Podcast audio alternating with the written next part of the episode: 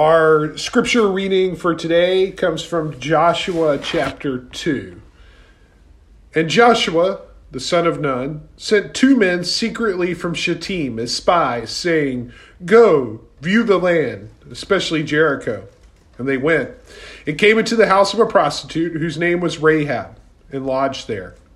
And it was told to the king of Jericho, "Behold, men of Israel have come here tonight to search out the land."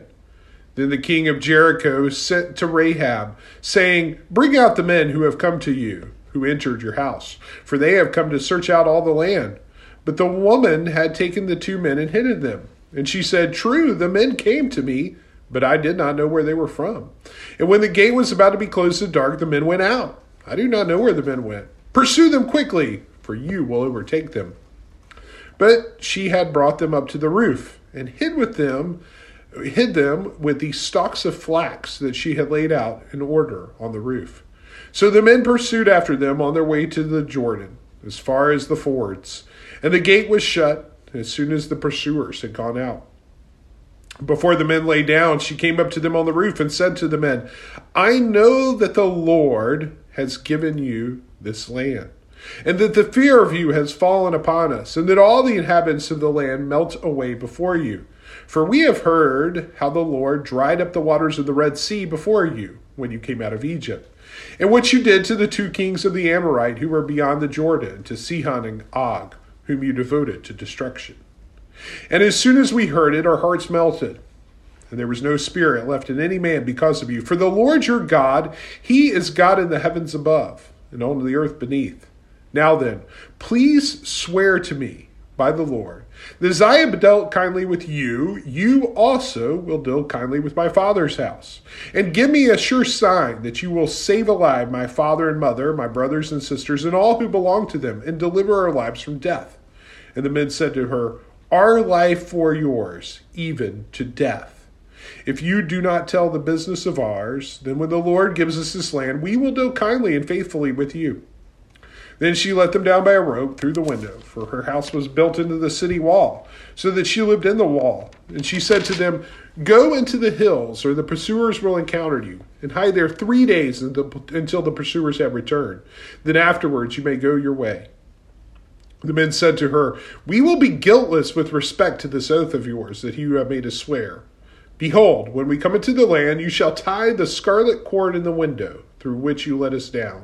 And you shall gather into your house your father and mother, your brothers, and all your father's household. Then, if anyone goes out of the doors of the house into the street, his blood shall be on his own hand, and we shall be guiltless. But if a hand is laid on anyone who is with you in the house, his blood shall be on our head. But if you tell this business of ours, then we shall be guiltless with respect to our oath that you have made us swear." And she said, "According to your words, so be it." Then she sent them away, and they departed, and she tied the scarlet cord in the window. They departed and went into the hills and remained there three days until the pursuers returned. And the pursuers searched all along the way and found nothing. Then the two men returned. They came down from the hills and passed over and came to Joshua, the son of Nun, and they told him all that had happened to them. And they said to Joshua, "Truly the Lord has given all the land unto our hands, and also all the inhabitants of the land melt away before us." So last week we began our study of Joshua, and uh, specifically what we're focusing on is the issues the book of Joshua raises about identity. Just like the Israelites, we are a people with a specific set of beliefs and allegiances uh, in, that center on Christ, and they mark us as different, as distinct. At the same time, uh, we are called to be a people who consider others more important to ourselves, who have a duty to serve our neighbor, and are even called to love our enemies. Jesus refuses to let us choose between our distinct identity and our duty to others. According to Jesus, the greatest commandment is to love God and love our neighbors. The two cannot be divided. As we look at Joshua, we will also find that it is a story of people struggling to live out their ideals in a very different but equally morally complex world. Now, last week we were introduced to some of the major themes of Joshua, and the two big ones that I highlighted were obedience to God and unity. Uh, throughout chapter one, you will remember that the Hebrew word for all or every, which is kol, was uh, repeated uh, many, many times. The emphasis was on Israel working together as a united people. They were whole. They were not fragmented. There was an emphasis on integrity. In addition, God wants Israel to understand that their success is assured only insofar as they are obedient to God.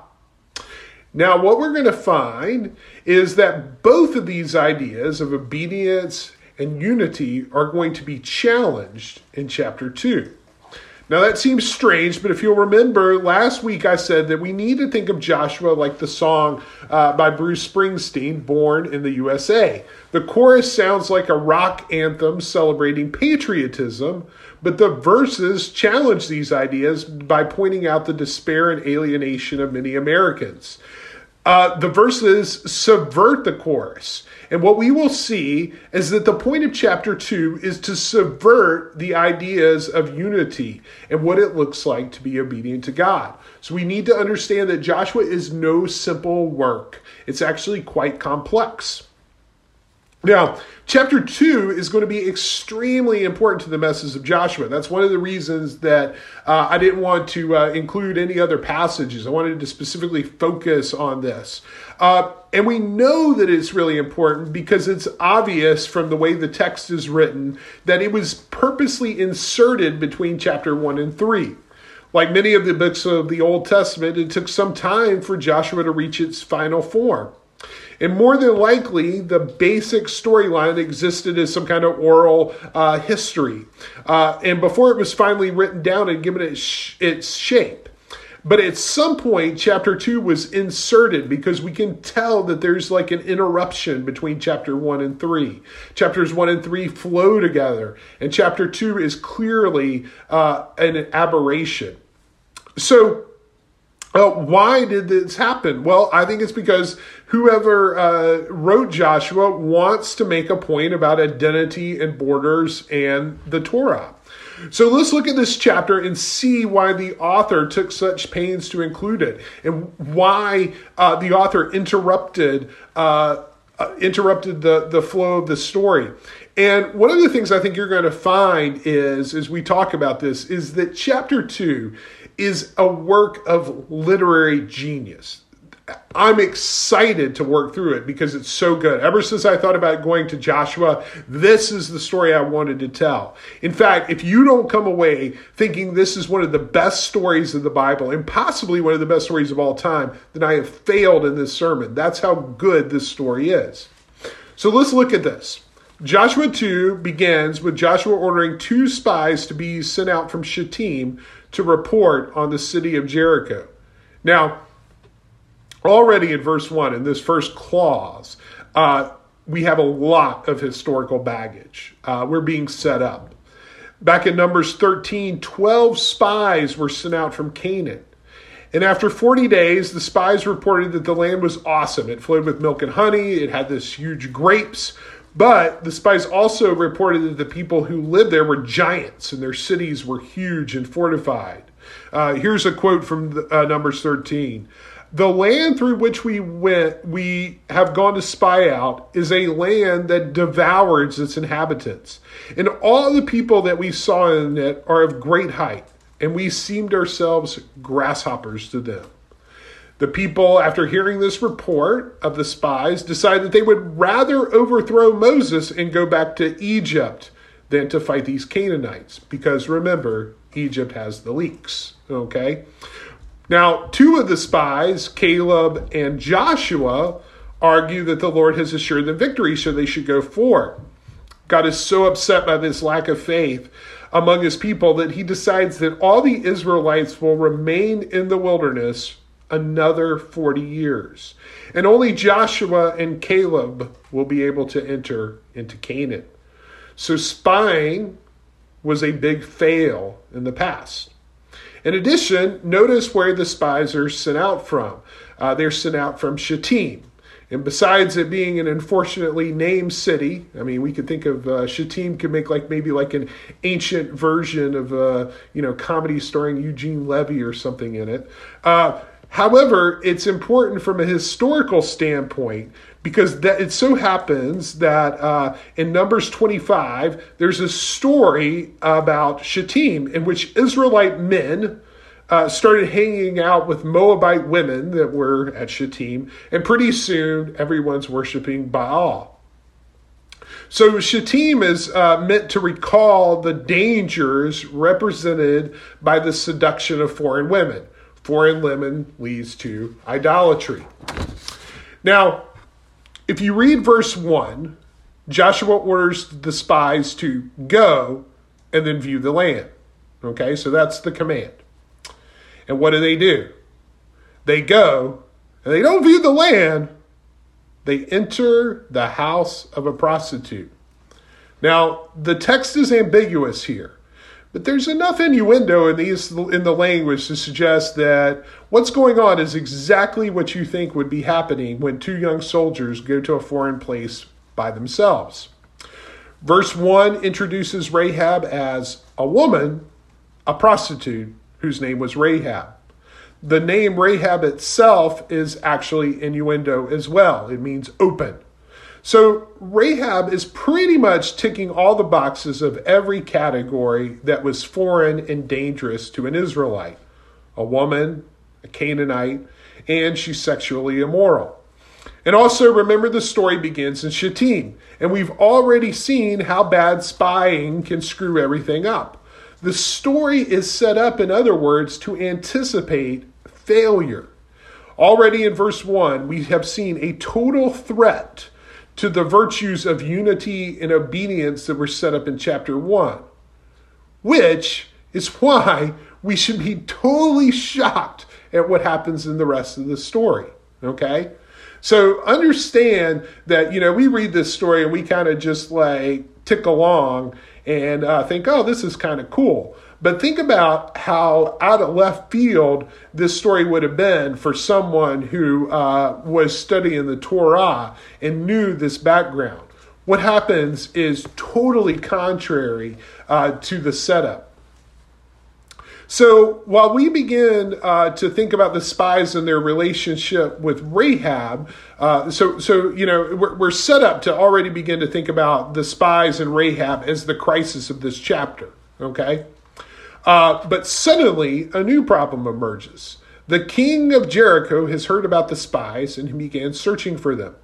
However, rather than showing loyalty to the king of Jericho as a good Jerichoite, Rahab decides instead to protect these foreign spies. She surely does not deny that she knows the spies, but she does cunningly mislead the king by claiming the men have fled into the night and suggesting the king send his soldiers to pursue them. Rahab then hides the men. And all of this is done on her own initiative. Notice the spies say nothing. Rahab just does. Now, the craziest part of this story, there's a lot of crazy parts of the story, and we're going to go into it because you need to understand how insane everything is here, is that what she tells the, is what she tells the spies as she is hiding them. Look at verse nine, okay? I know that the Lord has given you the land, and that the fear of you has fallen upon all of us, and that all the inhabitants of the land melt away before you. Now, the first thing I want you to notice in Rahab's speech here is that she uses the word Lord. So if you look in your Bible, the word Lord is going to be in small caps there. And what that tells you is that that is a translation from the Hebrew Yahweh.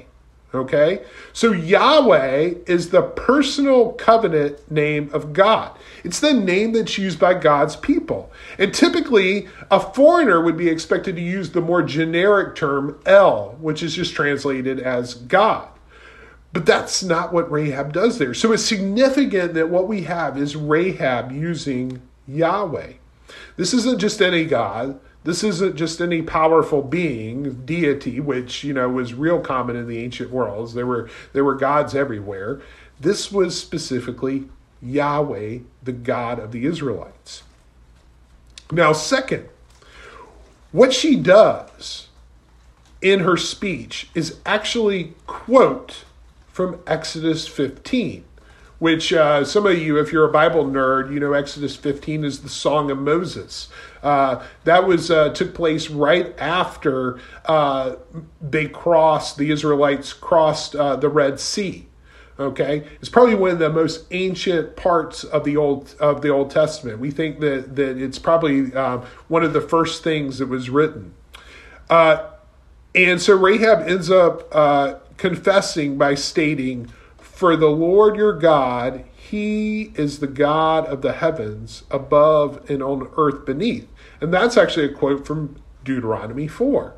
So we have Rahab not only using the term Yahweh, but quoting from the Torah, not just from one book, but from two. Exodus fifteen, the Song of Moses, and Deuteronomy four.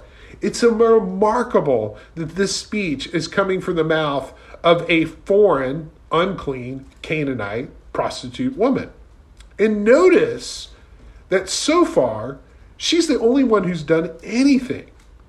Throughout this whole story, she is going to be the active one. The Israelite spies are passive. Notice the Israelite spies aren't quoting from Exodus fifteen or Deuteronomy six. We don't even know the names of the spies. The spies have not said anything at this point, and they certainly aren't confessing their faith in Yahweh. Basically, already in nine verses of this story, the scoreboard is reading Rahab eight and Hebrew spies zero. Uh, all of this is intentional by the author of the text. The author's trying to beat you over the head with it, because what the text wants you to see is that Rahab is the hero of this story. Now, here's another thing. I think it's important to, to make this point, something you may not know. Rahab is probably not a prostitute because she was thinking one day, you know what would be a good career path? Prostitution. More than likely, what's happened is she has been forced into this profession because of family debt. In other words, she is a victim of an oppressive economic system. Now, getting back to the story, Rahab is far from done. Not only does she cleverly deceive the king's men, but she cunningly uh, uh, secures a pact from the spies to save not only herself, but her whole family. This agreement is carefully designed as an oath ratified before Yahweh. It includes a history of Rahab's deeds on behalf of the spies. It includes a series of stipulations, and it even requires a sign in the form of a scarlet thread. In verse twelve, uh, she says, Rahab says that she has dealt kindly with the spies. Now here's another thing. That word kindly there, That is a, that is the translation of the Hebrew word hesed. All right? So uh, as anyone who has been to Resurrection Church knows, hesed is a massively important word in the Old Testament. It's uh, it, it's not really translated um, into one concept, but basically it describes a fierce loyalty in the context of a covenant. It's often used to describe how God's loving and of God's loving and righteous behavior with his own people. And here, Rahab is claiming the words for herself. So when the spies take the oath in Yahweh's name, in verse fourteen, they have not simply made a deal. What the language and structure of the text wants us to understand is that this agreement, right? This agreement that has a divinely sanctioned promise, stipulations, a recounting of the history, and uh, and a sign. Okay, what do all those things mean? That's a covenant. That is a covenant. And if you've heard me talk about covenants for more than five minutes, you know they're super important in the ancient world. What we're to understand here is that Rahab has not made like a, a clever deal. She has made a covenant. Now, why is that important? Because there's something very important that you need to know. Remember in chapter one, there is a big focus on obedience to the law. And much of the language of chapter one, and really not just chapter one, but throughout the book of Joshua is totally dependent on the book of Deuteronomy. Okay? In fact, so influential is Deuteronomy on the theology of uh, Joshua, and not only Do- Joshua, but the books of Samuel and Kings, that Joshua, Samuel, and Kings are referred to as the Deuteronomistic history. Now, let me read you a passage from Deuteronomy chapter seven. When the Lord your God brings you in the land that you are entering to take possession of, and clears away many nations before you, the Hittites, the Girgashites, the Amorites, the Canaanites, the Perizzites, the Hivites, and the Jebusites, seven nations more numerous and mightier than you. And when the Lord your God gives them to you and you defeat them, then you should devote them to complete destruction. You shall make no covenant with them. You shall not intermarry with them, giving your daughters to their sons or taking their daughters from your sons. For they would turn away your sons from following me to serve other gods. So, this is a pretty clear passage in Deuteronomy. It's exactly the type of rule Joshua is warned not to turn from the right hand or left from in chapter one. All the Canaanites are to be devoted to complete destruction, and no covenants were to be made for them. But what have the spies done in chapter two? They have made a covenant. And the content of that covenant means that some of the Canaanites will not be devoted to complete destruction. Now, this isn't just like an error that like we're putting together. The text actually knows this, because notice how sheepish the response of the spies is after they make this covenant. We will be guiltless with respect to the oath of yours that you have made, made us swear. Right? Did you pick that up? Made us swear, guiltless. The spies here are trying to complain, or, or trying to claim that they should be absolved of this transgression because they made it under duress. They then exact a concession from Rahab that she not tell anyone of the deal. They want to keep this secret. And so what chapter two is doing is purposely confronting us with a moral dilemma. Uh, do, do we follow Deuteronomy seven or do we not? And here's another crazy detail. Like I said, there's a ton of really cool details here that you need to pick up. When the spies return to Joshua, what do the spies say? Truly, the Lord has given all the land into our hands. And also all the inhabitants of the land melt away from us. What Joshua doesn't know, but what we know, is that the spies are actually repeating Rahab's words, okay? They are quoting Rahab here. Forty years earlier, twelve spies had been sent out into Canaan, and all but Joshua and one other spy had gotten the report correct. Now two spies return. But their report of trusting the divine promise is not their own, but Rahab, who's a woman, a Canaanite, and a prostitute. So the point that is being emphasized in chapter two is that Rahab is totally and completely being presented as the hero of the story here. And you can imagine how subversive uh, this would have been to the people that are listening to this text. Rahab is challenging everything that we might think as Israelites we know about Canaanites. She is a way better example of Israelite faith than the actual Israelite spies. The spies aren't even given names in this story. Their actions are completely passive. They rarely speak, and when they do, most of their words are in response to Rahab, or even quoting Rahab. They certainly aren't going around quoting Exodus and Deuteronomy like she does. The story doesn't quite pass like the Bechdel test or something, but I think we can argue that it's pretty much a slam dunk for Rahab as the virtuous hero and the Israelite spies as weak and worthless. Now, I'm going to blow your mind even further here, because uh, the next thing I want you to do, if you have your Bible handy, okay, if you don't, don't worry about it. It's not one hundred percent necessary, but let's turn to Proverbs thirty-one. Proverbs thirty-one. Yes, that Proverbs thirty-one. Uh, the Proverbs thirty-one that talks about the ideal biblical woman. The Proverbs thirty-one handbag thing, okay? So let's look at verse thirteen.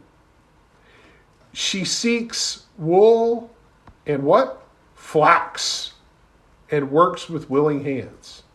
All right? Now go down to verse twenty-one. She is not afraid of the snow for her household. All her household are clothed in scarlet.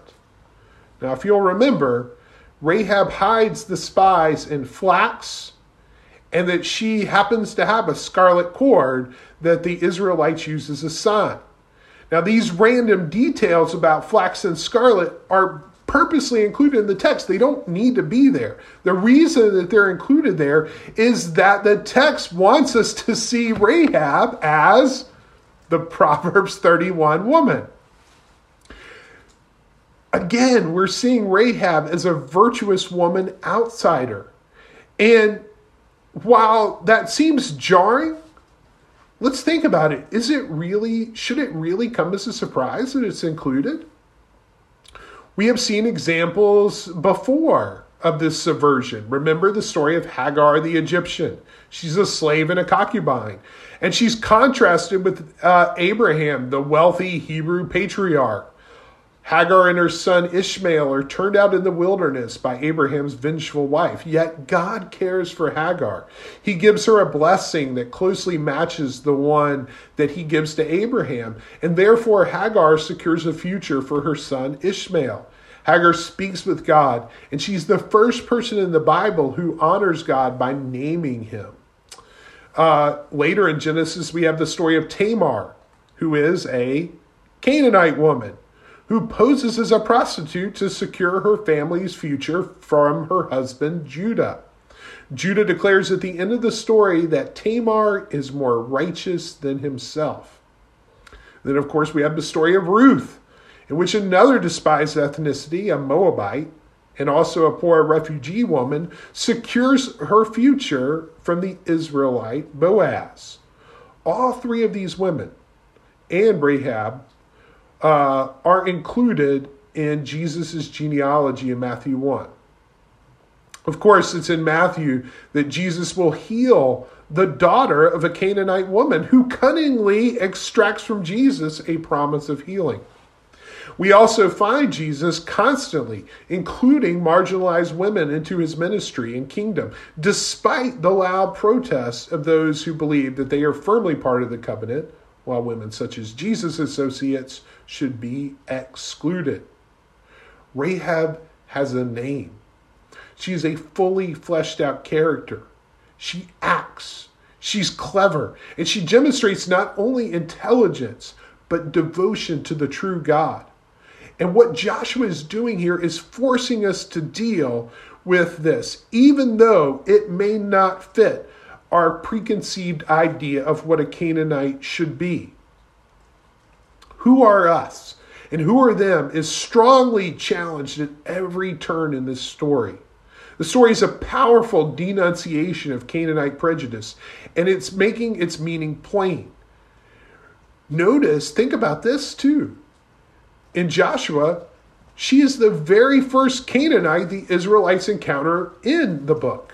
And she is everything the spies are not. She's unclean, she's a woman, she's a prostitute, and yet we discover she is wholly devoted to Yahweh in an amazing way. She is presented at everything that an ideal, an Israelite should strive for, an ideal Israelite should strive for. Clever, hospitable, active, devoted to Yahweh. She's the Proverbs thirty-one woman. And the point is that in Joshua, stereotypes are shattered. Boundaries are broken. And the message of Joshua is that inclusion and not exclusion and destruction are the ultimate goal. It's the only reason you would include this story, because what the book wants us to know right at the start in chapter two, with the first encounter of a Canaanite, is there is a wider vision of the people of God. And that vision transcends ethnicity and gender. Notice that the sign for the Israelites is a scarlet cord hanging from the window of Rahab's house. Now, Think about this. Where might we have seen something similar? A red sign over an opening in a house that signifies salvation from destruction?